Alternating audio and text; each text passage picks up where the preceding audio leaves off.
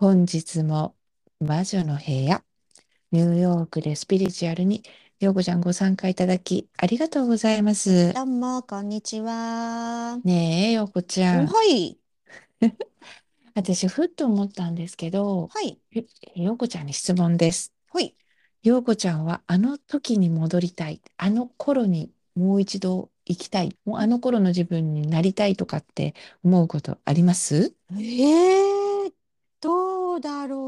別にいいんです。もう本当5歳でも2歳でも、あなんだろう、あ、小学生でも中学生でもここでも、あの頃よ。あの頃に戻りたいことってあります？そういえば、つい最近ですけど、高校の時、高校生だった時の写真が出てきて、うん。いやその時の私が、自分で言うのもなんですけど、あ、超可愛いじゃんと思ったんですよ。そうだ、見た目でしょ？そう、見た目、見た目なんですけどね。だけど、その時私がもっとこう美意識高かったら、うんい、今頃きっともっと キラキラしてたかなとか、あの、わかる。こんなあのお化粧もわからない、こうなんかもうファッションもなんだ適当すぎのうん、それはようこちゃんわかるわ、ズボラず前にね。女子。そうそうそう。去年ね、冬会った時強烈だったよね。去年ですか？前にあのビーチカフェでご飯食べて、ひろこさん、私絶対コート脱げないんですって言った。そう、本当そう。チラッと見せてくれて、その気持ちわかるって言った、あれが忘れられないんだけど。そう、そうなんですよ。本当に私、ダメで、なので、もしあの時から、ね、ちゃんと自分の美貌っていうのをアプリシエイトして、どうにかこう、もっとおしゃれに、クリエイトしていたら。そうそうそう、していたら、今頃どうにかなってただろうなって思うところはあります。だからそれを戻りたいかどうかは別でしょ？あ、そうですね。戻りたいか。戻れるならっていうのはありますけど、じゃあ戻りたいかって言ったら、興味ないですね。だけど、あの、まあまあ、あの、いろいろあるんだけどさ、うんうん。その、なんだろう、今の意識を持って戻れるんだったら、私もっといろあんな努力するかなと思うの。それあ、なるは、ほど。うんうんうん。なんか無駄にしてきた時間大きいなってふっと思ったところもあはいはい。るから。はいだはい。けど、はい。今のうん。意識、モチベーションなくて、ただただあの時に戻るんだったら、うん。私はいい。戻らない。戻りたくない。おー、ってすっごい思った。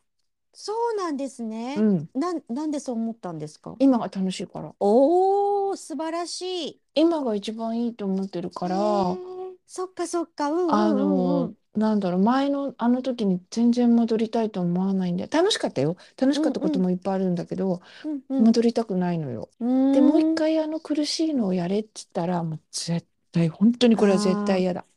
もー、ううね、んうん。堪忍してください。もう全部すり抜けて、サ。バイブして、本当サバイブよ。しうて、今があ。るから、うん。だってあの、うん、もう戻りたくない。戻りたくないの。か。それはでも、いいことですよね、ね。そう思ったんでうん。す。それがあって、成長した自分があって、うんで、今うんうん。があるから、うんうんあうんの、うんなんうん。だろう。今があるから、何、過去をなんか振り返らない。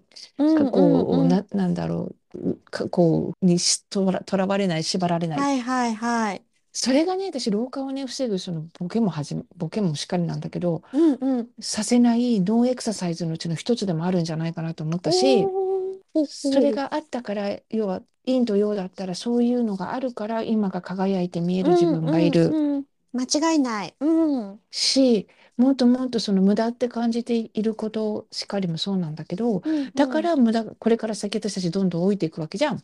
はい。たら、そんな無駄を減らすってことは今から自分の努力でいくらでもできるじゃん。っうんうんうんうん。ていうふうに思うためにそれがあったわけだと思うから、なるほどうね。ん。あうんの、うん。戻りたいと思わないことって実はすごく幸せなことなんだろうなうって。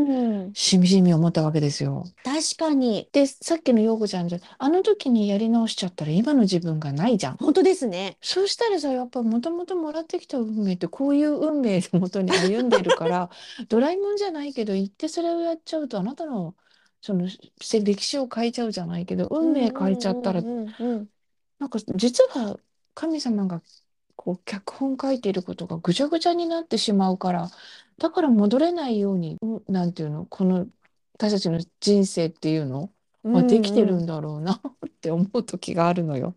確かにだからね。それはあの本当に全ては起こるべきして起きていてうこん、うその時代に巻き取られてることなんかほら運命のいたずらっていうのもあるんだけどもいたずらされる運命にっていうシナリオに生まれてきてるからうん、うん、うん、どうにもできない。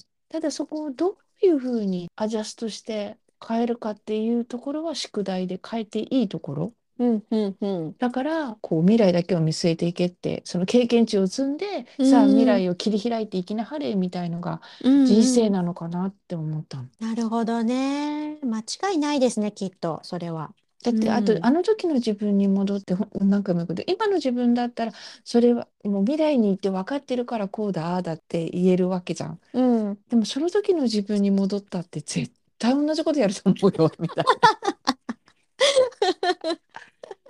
絶対同じことをやると思う。だってもうそういうし、なんていうの、シナリオの中に生きてるんだもん。うん、ですそう思ったね。ら過去を悔やみすぎないことだよね。うなんか、ん、あの、思うんだよね。あ、過去、なんかだから妙に納得するところがあるの。うああ、あん、うん、の時のは自分だったからこういう選択肢をしてたんだ。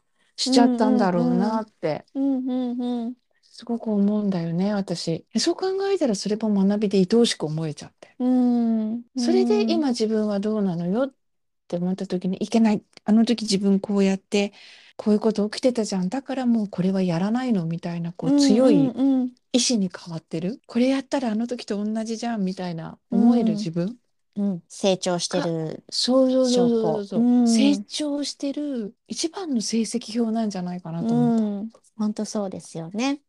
うん、だから過去って自分の過去って酸いも甘いもいいも悪いも全部すごく重要なう履ん、歴なんだよね。大事。で、あんまり過去にとらわれてると、本当に未来を見ようとしない、進まなくなる。だって、私セッションしててさ、あの時ああだったから、延々言う人とかいるわけよ。いや、いつの話だよっていうそう、のありますそれ。をじゃあ取り戻せるんだったら、うん、そこを、なんだろう、じゃあ、いこういうふうに改善しましょうって言って、タイムマうん、シーンに乗って一緒に行ってう手伝ん、えるけど、それできないじゃん。うん。私たちにあるのって未来だけだもん。本当ですね。うん。かっこいいこと言ってますね。私たちにあるのは未来だけ。うん、だってそうそうそう。過去にやってしまったことは本当にこう反省し続けることしか、あ、もう謝るとか、うん、今でもこれは申し訳ないと思ってるのとか、うん、本当に謝ることしかできない。うもしくん、は二度とやらないっていう未来を作っていくしかできないんだもん。うん、うん、でしょ、例えば言葉で誰かを傷つけたとか何かをやってしまった場合、うん、もうそこには戻れない。やってしまった自分を悔やむことはできる。から、うん、さあそれをどうやって自分に生かすのってことしかできないじゃん。うもしん、くは、例えばやってしまったことで相手が一生謝り続けろって言われるんだったら、一生謝り続けることしかできない。うん変えることはできないです変えることは。できない。もう消せうん、ないんだもん、消しゴムうん、うで。ん、うそうん、考えたときに、じゃあその中の、やってしまった中の未来のから起きている未来を自分がどういうふうにしていくかしかないよね。そう思ったら未来の時間をものすごくこう、大切に使う自分が出てくるんじゃないかうん、なと思っうたの。ん。なるほどね。そうですね。うん。うん。あのーこの間さ、ペットの話とかし、してたじゃない？アニマルコミュニケーあ、ターの。はいはいはい。私さ、犬、今犬飼っててさ、ラス飼っうん、ててさ、思うん、うんだけど、前に飼ってた猫ちゃんに、例えば自分が不甲斐ない自分がいて十分やってあげられなかったことがうん、すごいこう、自分にのしかかってた時があるのよ。うん、自分がウェイトレスでお金なかったからお金かけてあげられなかった最後病気とか。うん、で、それをどこかでコンプリートしなきゃいけないなってうん、思ったうん、から、犬飼った時に、うあのん。時うさぎちゃん、な猫にうさぎちゃんって名前つけてたんだけど、う。さぎちゃん、そう、うさぎちゃんにやってあげられなかったことは、この子にやればうん、うん、自分が楽になる。だって今あの時と自分と違って、うん、自分がちょっとセーブマネーすればラス君にお金はいくらでもかけられる。うん、うん、だったらそれをやり尽くせば、うん、過去にうさぎちゃんにできなかったこと、もちろんうさぎちゃんの代わり、うさぎちゃんではないんだけど、うん、うん、やれた自分で一つコンプリートできる。うん、うん。自分自身がね。うん、そうそううん、そうそう、うん、気が楽にな、なれる自分がいる。うん、うん。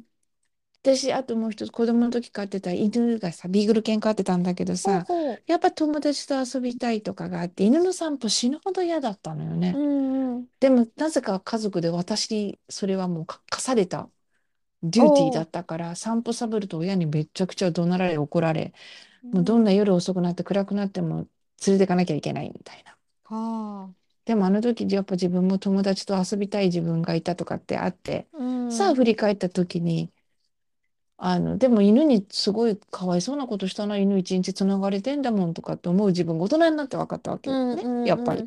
はい。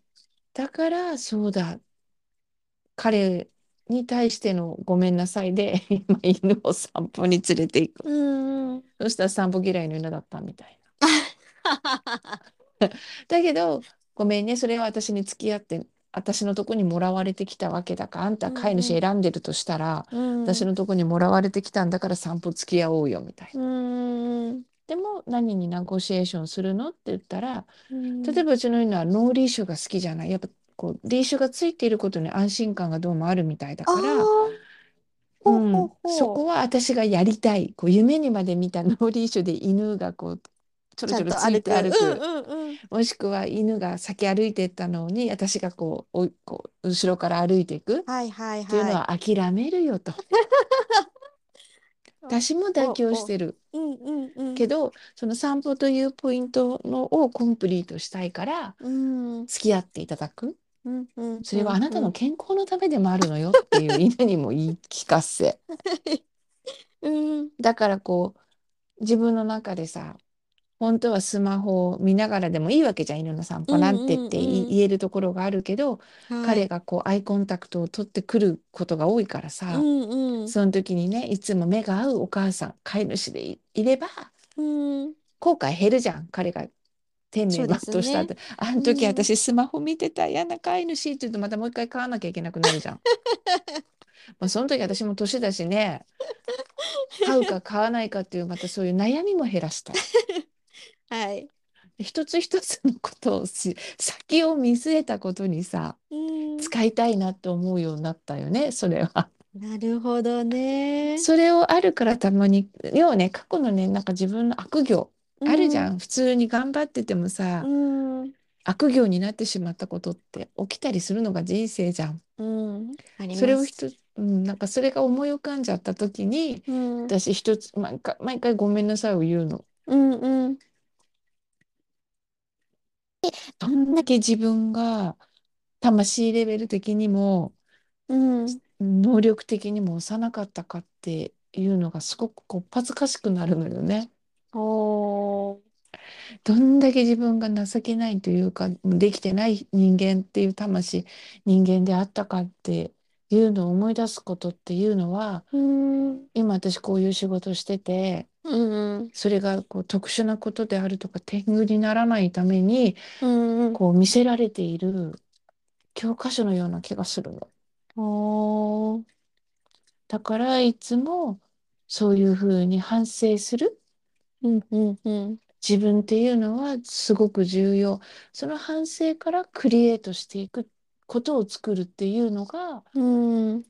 人生すごく必要なことのうちの一つなんだっていうのが還暦前にして分かったのよ。目覚なめたのよ。ね。もう、なんか、そうかなるほどねって今思いました。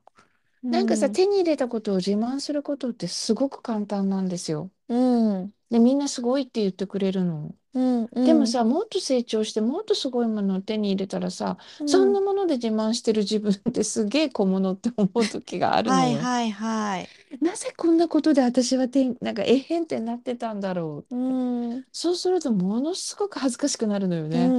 うんうん。わかります。でも、それ以上のものを手に入れられてる自分があるから、それがあるんだな。だから安心しな自分みたいな。風にして、こう自分をなだめる、言い聞かせる。うん。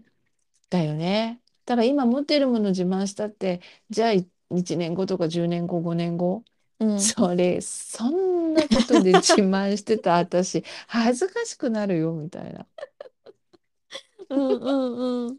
だからそうやってさ、こう学んでいく人生も楽しいね。こうやって笑う？ふふうって。ん。ううんうんうんだけど、戻りたくない自分がいることが実はすごいいいことだったんだろうなっうて。んうんそうですようん、ね。ね。きっとこう今聞いてて思ったのは過去にじゃああの時に戻りたいって思う時って今が充実してない時でしょうねきっと。なんかもうちょっと仕切り直したいうんとかね。うんうんどうにうんかしたいけどなんかよくわか、わかんないどうしたらいいのかわかんないっていう時にあの時はこうだったしああいう自分に戻りたいなみたいに思うんでしょうね。で、例えば戻ったとするイメージの遊びをするとするじゃない。うんった時にさ、いろんなパターン考えて、うん今の自分ありきで、例えばさ、あうんの時に振られたとか振ったボーイフレンドうんとかがさ、といた、いて、今の自分を当てはめたら、うんあの人といても絶対楽しくなかったわって思うボーイフレンドの数のが多いんだよね。まずそれ、うんうん絶対、これはぜ今の自分だったら、あんな多やつと分、付き合わあないって。んなやつと付き合わないし、一緒にいたらこの人生なかったから、うんうん果たして楽しかっただろうかっていう方が、ものすごいこう、で、吹き出してくるわけうよ。んうんそう思ったイコールさ、きっと楽しくないんだろうね。だから、そうそう、だから全部別れて正解みたいにうん思っているから、うんイコールだから今が幸せなんだよね。うんうんうん私もそれはあるな。その、まあ、前の旦那ですけどね。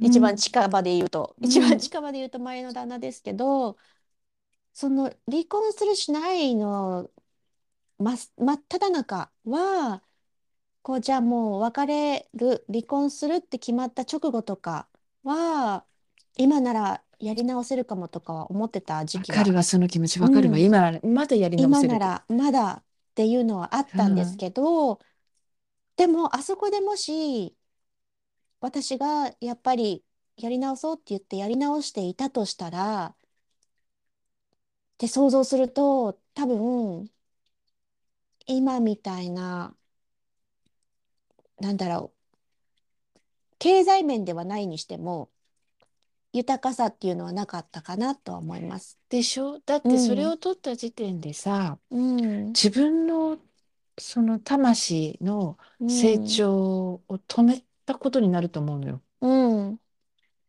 ね。まあ、もう自分でもうギブアップして、私、今世でうんはうん。ソウルの魂磨き、あの、ここで止めますみたいな、一うん、旦止めますみたいなことをして、うん。で、またで、抜け出すまでに時間かかっそうて、ね。うん、そうそうそう。ここで魂の成長を止めますっていう腹をくくってしまってたと思うんです。ここでもういいんです、私はって言って、そうそう、もう成長ストップ。私はここで、これで生涯を、今世を終わりますみすみたいな。たいな。で、それで反抗をされて、よし、じゃあここで頑張ってくださいっていう風な感じで終わって、てたと思いまで、す。泣きながらとかさ、うん。こう、ヒステリックになりながらとか、やだな、醜かっただろうなって思うでしょ？思うでしょ？思います。私絶対そう思うのよ。あの時の自分であそこで成長を止めてたら、うすっん。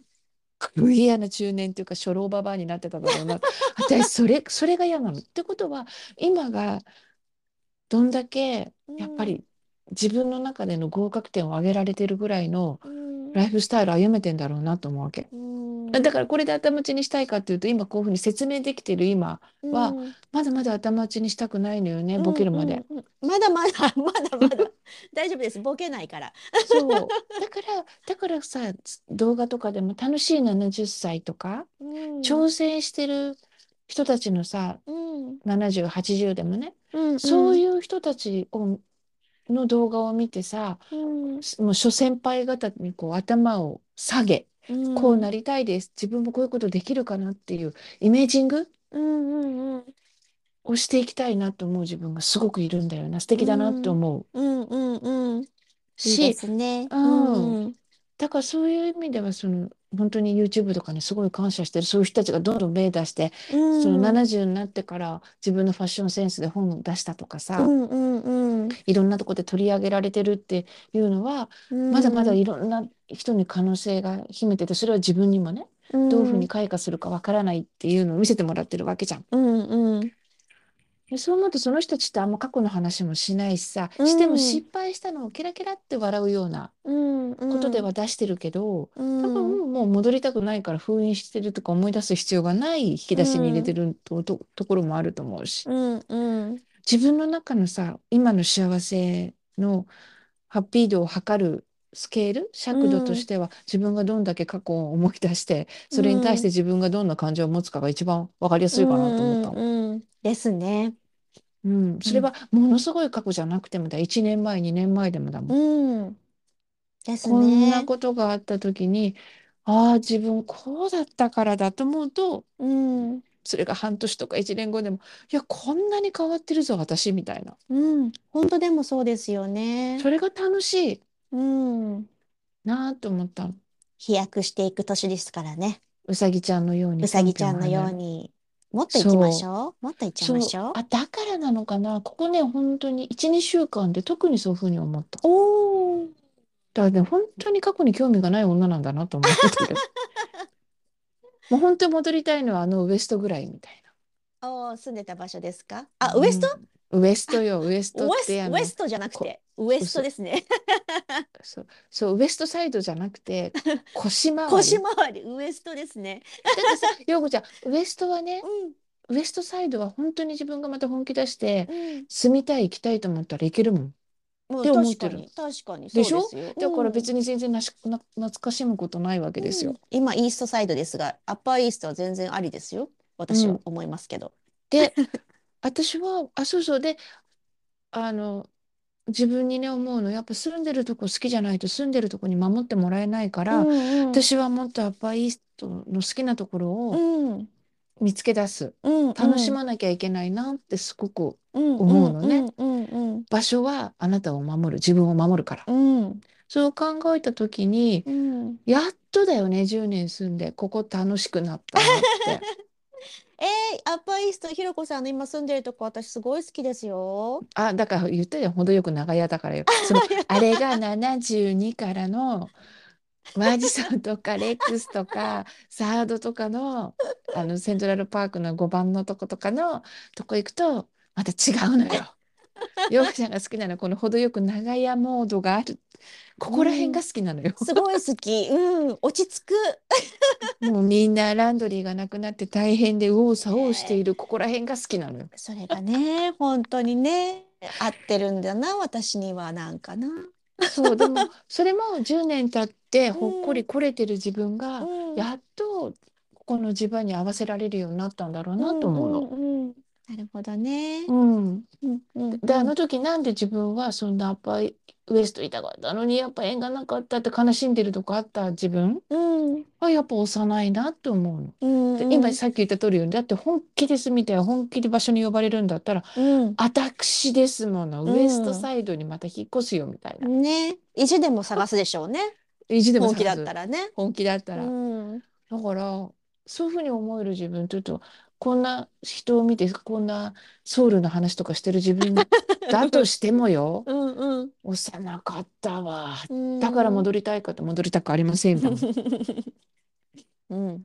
どんどん前進してまいりましょう。それってそうだから、ね、あの、その恋愛だけじゃないよね。うそのん、ライフスタイル全体だから。うん、でもうん、一番わかりやすいのはさ、ボーイフレンド歴とか、そのう失恋歴ん、うん。に当てはめたってそうだよね。本当ですね。あの時の自分に戻りたいが、いやいや、今もっと数段いい男と付き合ってますよ。もう、もっといい家庭築いちゃってますよ。うん、もっといい環うん。境築いてますよって言ったら、あん時男にがして大正解みたいな。ね。うん。うん、思えると、もうそれで一つ傷トリートだもん。うん。間違いない。思い出したってことイコール、自分の中にトリートしたってことをうん、き、き刻みなさいってこともあるからね。うん。ですね。何回も出てくるってことはトリートしきれてないわけだから、うん、うん、何うん。回もそうやって、うああん、だったよね、自分幼かったよねとかって言い聞かせるしかないよね。うん。ですね。う、うんん。うん、うん。だから私が今日話したかったのは、過去が蘇ってきた時に、あなたはどんだけ戻りたくなってますか？っていう。ですね。それであなたのうん、今の幸うん、福度が分かることもありますよっうん、ていう。うん。なんか魔女のさ、部屋の謎の引き出しを一個開けたようなイメージをしていただけたらいいと思う。カッコっていう引き出しが魔女の部屋にあってこうそろそろそろって開けた時に、うんいらねえって思うか、うん。もう一回出してもうこれは燃えないゴミ燃えるゴミでもそこに出す自分かというそういう楽しいイメージ、うんうん。じを皆さんの心のなんか引き出しを開けてみたらっていうお話なんですよね。でしたっていう素敵。魔女の部屋でございました。ありがとうございます。なんか私もちょっとクローゼット一個掃除できそうな気分になりました。しましょうしましょう。しましょうしましょう。それでお天気のいい日に干してクローゼットを閉める。しましょう。そうします。そこにはもういいことしか入ってこないからっうんうんうん。ていうのが楽しいスピリチュアルでございます。はい。ということで本日も魔女の部屋ニューヨークでスピリチュアルよこちゃんご参加いただきありがとうございましたあ。りがとうございました。じゃあね。ではでは。ではで。はバイバイ。バイバイ。本日も魔女の部屋ニューヨークでスピリチュアルに皆さんご訪問いただきありがとうございます。いつもだったらここで「ようこちゃんご参加いただきありがとうございます」というのですがすいません。ようこちゃん今週病欠です、えーなので週2回のはずが、えー水曜日分が間に合わなかったという 魔女の部屋でございます。なので、えー今日はですね今回は魔女の独り言一人しゃべりでございます。えー、と横ちゃんいないとねどんな感じになるのかちょっとドキドキしてるんですが頑張ってみようと思います。あのですねよく皆さん何かこう徳を積むっていうの好きそうなんですよね。でも私いつも思うんですよ。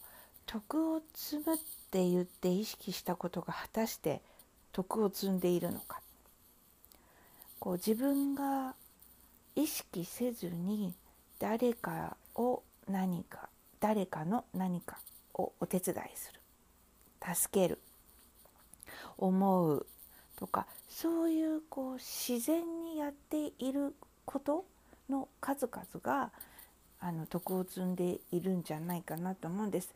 えー、とそれでも全然本人悪気がなくて一生懸命誰かを助けようと思ってやったことが相手に伝わらず変化球になってしまい、えーたまに時には相手を傷つけてしまって、えー、と喧嘩になったりとか、えーそのまま疎遠になったりとか、えそういうこともあるかと思うんですけどもそこがポイントでそこからがポイントで自分が意地悪い心とかじゃなくてオネストですね。本心愛情、え友情そういう本当の素直な気持ちでやってしまったことはまずやってしまったことで起きたことは私本当にしょうがないことだと思います。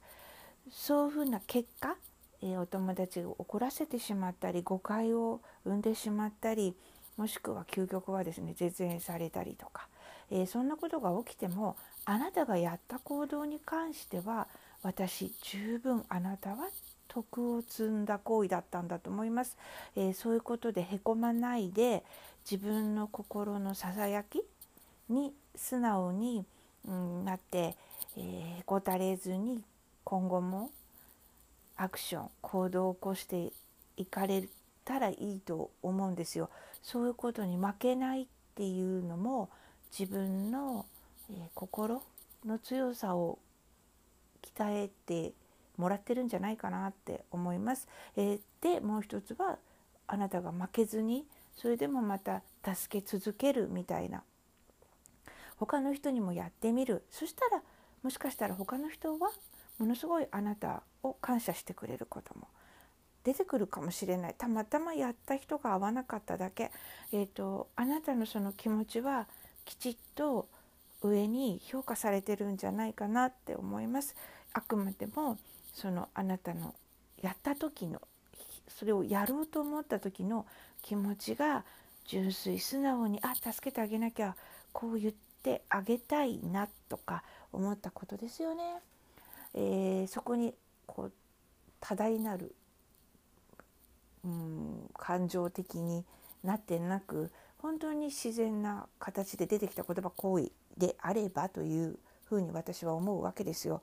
これをやってあげればってなった時にあげるというのは実は上目線だしちょっとこうやってあげるっていうのは恩着せがましい感じも入ってしまうんで、えー、自分のやったことにあげている何かをしてあげている言ってあげているとかっていうふうに思わないでやった行為に関しては私はあなたは十分徳を積んでると思います。だから、えー、こっちはそんなつもりじゃなくて本当にその時あってひらめいた言葉を伝えただけ喋っちゃっただけ。そんなこうあまあまりにも自分の意識に残っていないような言葉がですね実は相手にそのものすごいこう響いてものすごい助けになったりものすごいこう勇気になって次の行動へつながったりとか、えー、誰かを許すきっかけになったりとか、えー、いろんなことを挙げていることの方が多いんですよね。力んでえこうでしょみたいなこうしてあげてるみたいに話してることって結構こう説教っぽく相手に受け取られることがあるのでだからこうそんなこと聞きたいんじゃねえ聞きたくねえんだよみたいな感じでこう跳ね返されるからこう疎遠になっていくとかってあると思うのよね。でそれ私ちっともこうそういうふうに言ってあげたのにっていうことは私はそれは徳を積んでいるカテゴリーには私は入らないと思うんです思ってます。で私この仕事をしてて思うのは私本当に入ってきたことだけをこうつらつらつらつら言っているそれがその人に対して、えー、どんな、うん、意味があるのかどんな風に響くのかっていうのは全く私は予想だにもしてないし、えーと、言ってあげてるなんて思ったこともない。こんなんで伝わるんかな？こういう説明しろって入ってくるから言ってるんだけど、えーと、分かってくれるのかな？という実は8割ぐらいはこう自信暗記？疑心じゃないわね。疑心暗鬼で、えーと、お伝えしているところが多々あります。えーとこう私はもう見たことも忘れちゃうぐらいだから降りてきたこともほぼほぼ忘れることの方が多いし。でも後になって「ひろこさんにこう言ってもらったんですよね。それすごい肩を押してもらいました。肩背中か。押してもらいました」とか言っていただけるんですよ。ってことは、えーと、その方のガイドが私を通してこういうふうに言えばこの人動くからさみたいな。だから私にはその理由説明なんでこういうふうに言わなきゃいけないかなんていうのはきっと降りてこないんだろうなだから言ってあげてるとかっていう感情が起きないように逆にこんなんで伝わるの？こういう言い方しろって言ってるから言ってる言ってみるけどみたいな風に、えー、私の気持ちをものすごく柔らかく、えー、助けてくれてるんじゃないかなって思ったりもするわけですよ。でこう大体空回りしてる人はこうやったら徳を積むって言うじゃないですかみたいなことをよく話してくださるんですけどで今言った通りそう思って徳を積もうとしてやっていることは私は結構横島だから徳を積んでいるカテゴリーに入ったとしても例えば徳の高さがあるんであればそんな高い徳になんないんじゃないのかなと思いながら、えっと、お話を聞いてます。えー、私がいつも言うのはだからそうやって徳を積もうって思ってやったことは横島だからあんまりカウントされないこともあるんじゃないの？みたいな感じで返してるんですけどね。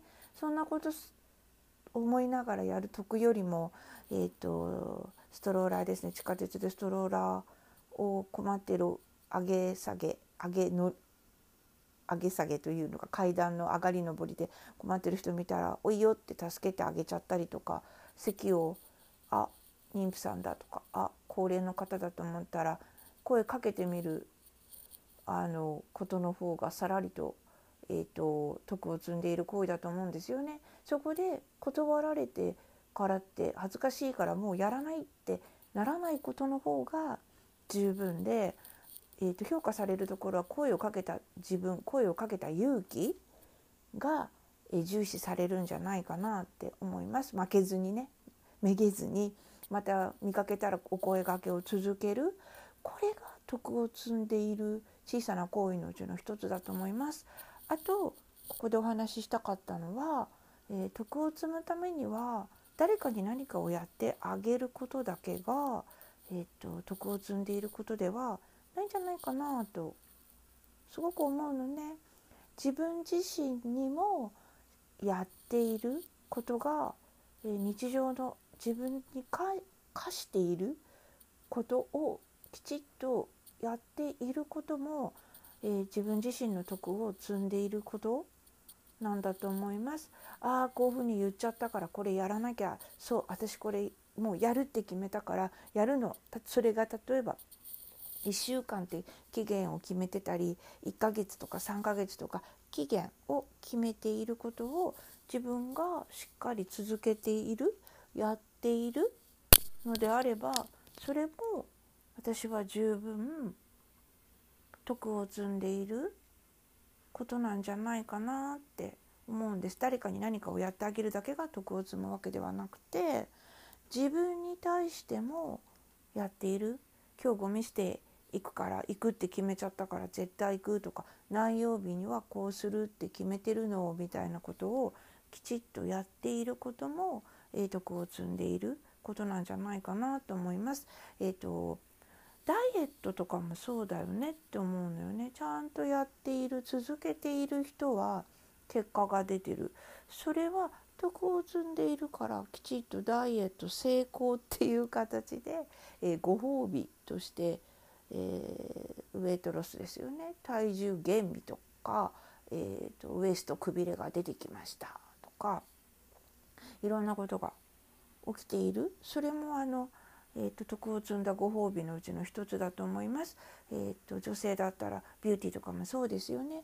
えー、こういう化粧品を毎晩必ずこういうふうにするみたいなふうに決めてそれを3週間とか、まあ、1週間でもそう3日でもいいですよね。ちゃんと続けられた場合何らかの効果が現れて自分でこうほっぺた触った時にプルプルになってきてるっていうのもご褒美で徳を積んだ結果だと思うし、えーと、会社とかねお友達に会った時に「なんかささっき肌綺麗じゃない?」とか言われたりっていうのも私は効果としてご褒美をもらっていてそれは自分に課したエクササイズをきちっとやって徳を積んだ結果だと思います。えー、徳を積んだ結果は大きなことで返ってくることばかりではなくてこういう小さなことも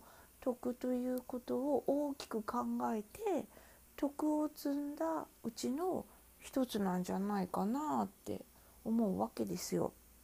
みんなものすごい徳を積むことはもちろんすごい高尚なことだしえー、ものすごい大きな結果大きなものとして返ってくるって思ってらっしゃる方多いんだと思うけど、えー、私それも自分の中の勝手な思い込みなんじゃないかなと思うんです。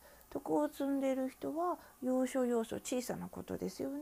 でも、えー、幸運が降りてくる幸運が降ってくるそうそうそうだから小さなことでもです、えー、いつも遅刻しそうになるんだけど私なんかギリギリいつも間に合っちゃうんだよねとかそんな小さなことも、えー、小さなとこを積んでいる小さなことにしっかり自分がコミットして動いているそんなことから、えーと、始まっていることなんじゃないかなって思うんですよ。大きなこと大きなことってばっかり思ってる人って、えーとその徳を積んだ結果を受け取れてない受け取れてないっていうこうハングリーハングリーの方に行ってしまってだからもっとこうしなきゃいけないもっとああやらなきゃいけないみたいな感じでそっちに目がいっちゃってえーと、足元にある目の前にある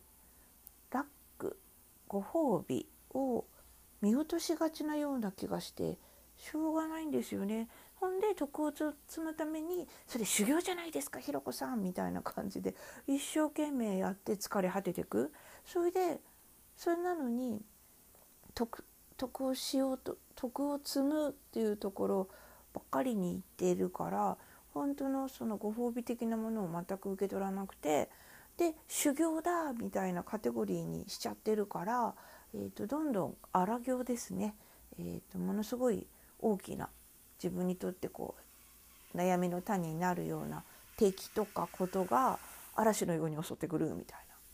舞い降りてくるみたいな。なんでそんな風にしちゃうんだろうと思うんですけどそれを何回何回説明しても分かんないんだよね。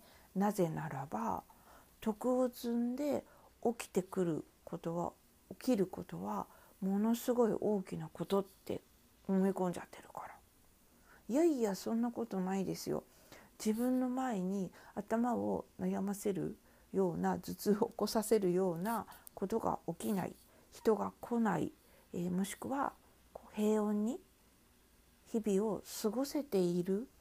そんなことも十分徳を積んでいるから起きていることって考えてもいいんじゃないかなって思うんですけどね。なんか徳を積み積んで積んで積んで積んでで何で下ろしてもらいたいのっていう何っていうのも明確じゃないし別に何って決めなきゃいい決めなくていいのであればそれでも、えー、と私も穏やかな生活したいじゃないですか。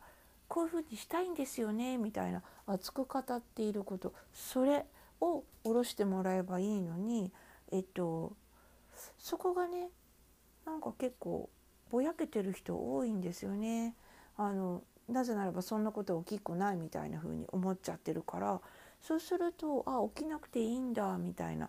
どんどんこう特貯金ができていくんだけどいつまでたっても自分がすごくいっぱいになってることも気がつかないし何で欲しいなみたいな。こんなんで下ろしてくれればいいのになというこう例えば10年で満期でちょっと利子もらうとかあんまみんなそういう発想がないんですよね。でも今言った通り徳を積んで満期になったらなんかこう利子とかボーナスが降りてきてもいいんじゃない？それ何なんだろうって言った時に自分の欲しいものとかなりたいことやりたいこととかでチャンスをもらもらえる降りてくるチャンスが目の前に現れる見つけられるとかっていうのも、えー実はそれは徳積み効果の一つなんじゃないかなと思うんですよ。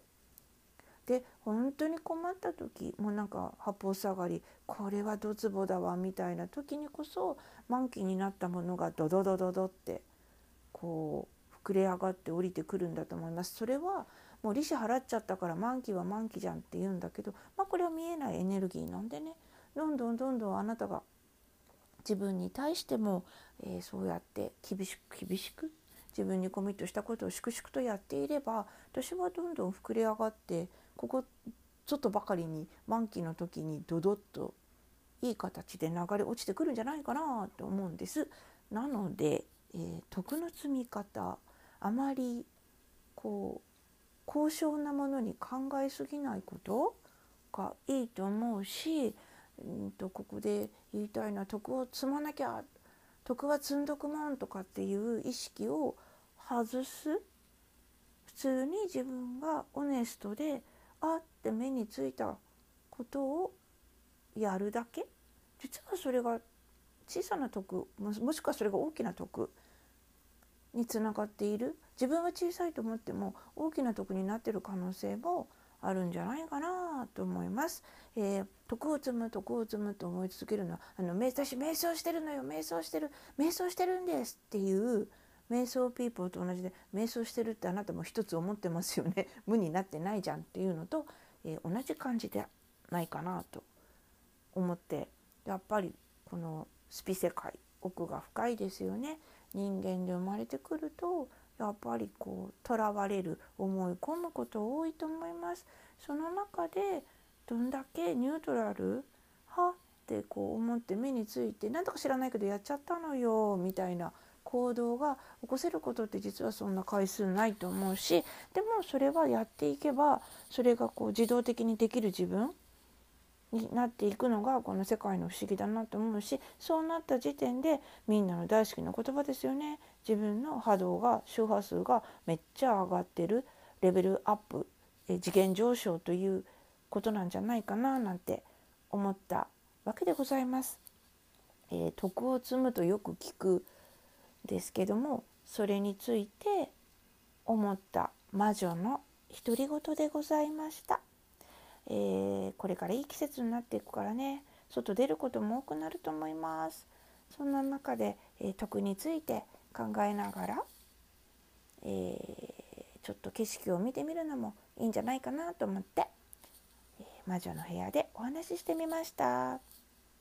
本日も魔女の部屋ニューヨークでスピリチュアル陽子ちゃん欠席の魔女の部屋、えー皆さんご視聴ありがとうございました。陽子ちゃん早く良くなってね。ではではバイバーイ。